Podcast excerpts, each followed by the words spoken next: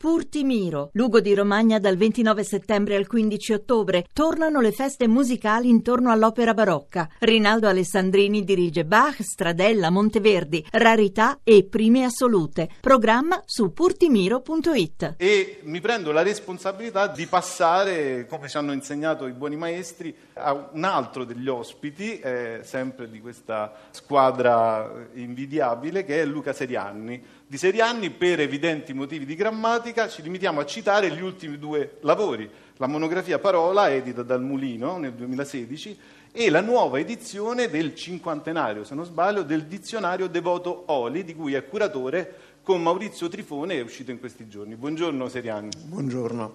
Ecco, si è parlato molto di questa nuova edizione del dizionario, soprattutto rimarcando il numero di parole nuove accolte, ma in realtà ci sono delle novità strutturali in questa nuova edizione. Certo, in realtà la presenza di parole nuove è un elemento che ha un certo impatto giornalistico, ma non è l'aspetto più significativo di un dizionario. Un dizionario qualunque che raccogliesse tutti i neologismi più eh, occasionali non sarebbe un buon dizionario. E d'altra parte un dizionario non riuscirebbe mai a raccogliere tutte le parole che esistono nella lingua una parola come antistatario, che non è un neologismo, è un raro termine giuridico, non la trovate in nessun dizionario e neanche nel Devoto Oli, perché non ci deve essere, una parola molto particolare che indica un istituto giuridico previsto dal codice che però non ha dato questo nome. E questo ha fatto sì che la parola antistatario che forse non vi dico cosa vuol dire, perché così questo è bene lasciare un po' di curiosità, non debba esserci in un dizionario. Che cosa c'è in un dizionario? Ci sono eh, usi, registri soprattutto, che eh, permettono di usare una parola con piena cognizione di causa e in questa edizione del cinquantenario del Devoto Oli abbiamo inserito alcune rubriche che ci auguriamo possano servire come proprio lettura. Siamo abituati il dizionario a pensarlo come qualcosa che si consulta, si va a cercare una parola, però il dizionario, almeno in certe sezioni, può essere anche letto distesamente.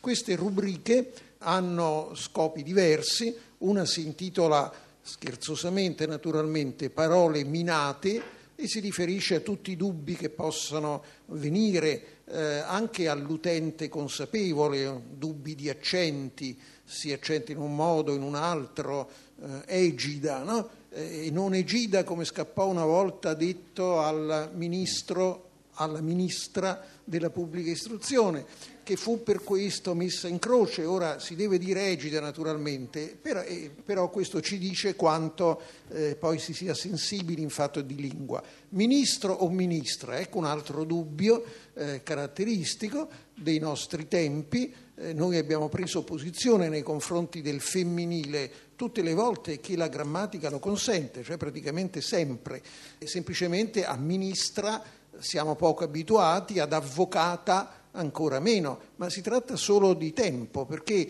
eh, non fa più nessuna, non è assolutamente più una notizia che ci siano donne che svolgono la funzione di ministro, donne che svolgono la funzione di sindaco e poi figuriamoci donne che svolgono la funzione di avvocato. Queste sono tantissime, al di sotto dei 50 anni sono addirittura la maggioranza probabilmente, certamente la metà. Quindi è ovvio che a un certo punto il femminile eh, si affermerà. E poi l'ultima rubrica che vorrei eh, ricordare è una rubrica che si ispira ad una meritoria campagna della pubblicitaria Anna Maria Testa sulla promozione dell'italiano in luogo di eh, inutili anglicismi e propone, senza far altro che suggerire una possibilità, poi ogni parlante, scrivente farà quello che vuole, siamo in un paese libero, alcuni sostituti di parole inglesi che possono essere evitate con vantaggio della chiarezza. Solo due esempi,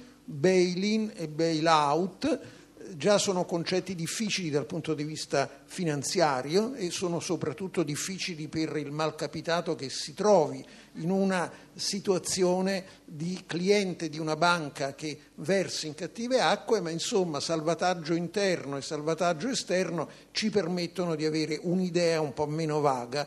Oppure alcuni anglicismi che si diffondono semplicemente per pigrizia, per esempio cheap, non solo nel senso di buon mercato economico, ma anche per esempio una battuta cheap, una battuta volgare, di dubbio gusto. Ma insomma, questo, se c'è qualcosa di volgare è proprio questo uso indebito di cheap. Ecco, abbiamo cercato di dare questi suggerimenti immaginando che il lettore del dizionario, che può essere un ragazzo, ma può essere anche però forse persino di più, una persona adulta curiosa della lingua eh, sia incuriosito proprio non dal significato di antistatario, che comunque non si troverà nel dizionario, ma da queste eh, diciamo, osservazioni, riflessioni per quanto riguarda la lingua.